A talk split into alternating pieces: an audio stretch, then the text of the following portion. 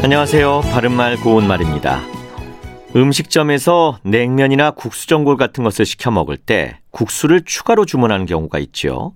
이때 국수 한 살이 더 주세요라고 말하는 것을 들을 수 있는데 이 살이라는 말이 일본어 단어가 아닐까 하고 생각하시는 분들도 계실지 모르겠습니다만 이 살이는 순수한 우리의 고유어 표현입니다.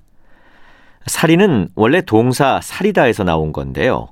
살이다의 기본 의미는 길고 잘 엉키는 물건을 헝클어지지 않도록 동그랗게 여러 겹으로 포개서 감답니다. 살이란 말은 국수나 실 또는 새끼 같은 것을 살이어 감은 뭉치를 뜻하기도 하고 그런 것을 세는 단위로도 쓰이고 있지요.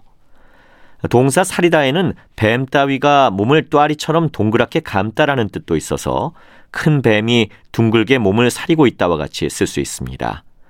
이런 뱀의 모양을 연상하시면 국수를 사려서 그릇에 담아놓는 것이 어떤 건지 이해가 잘 되실 것 같습니다.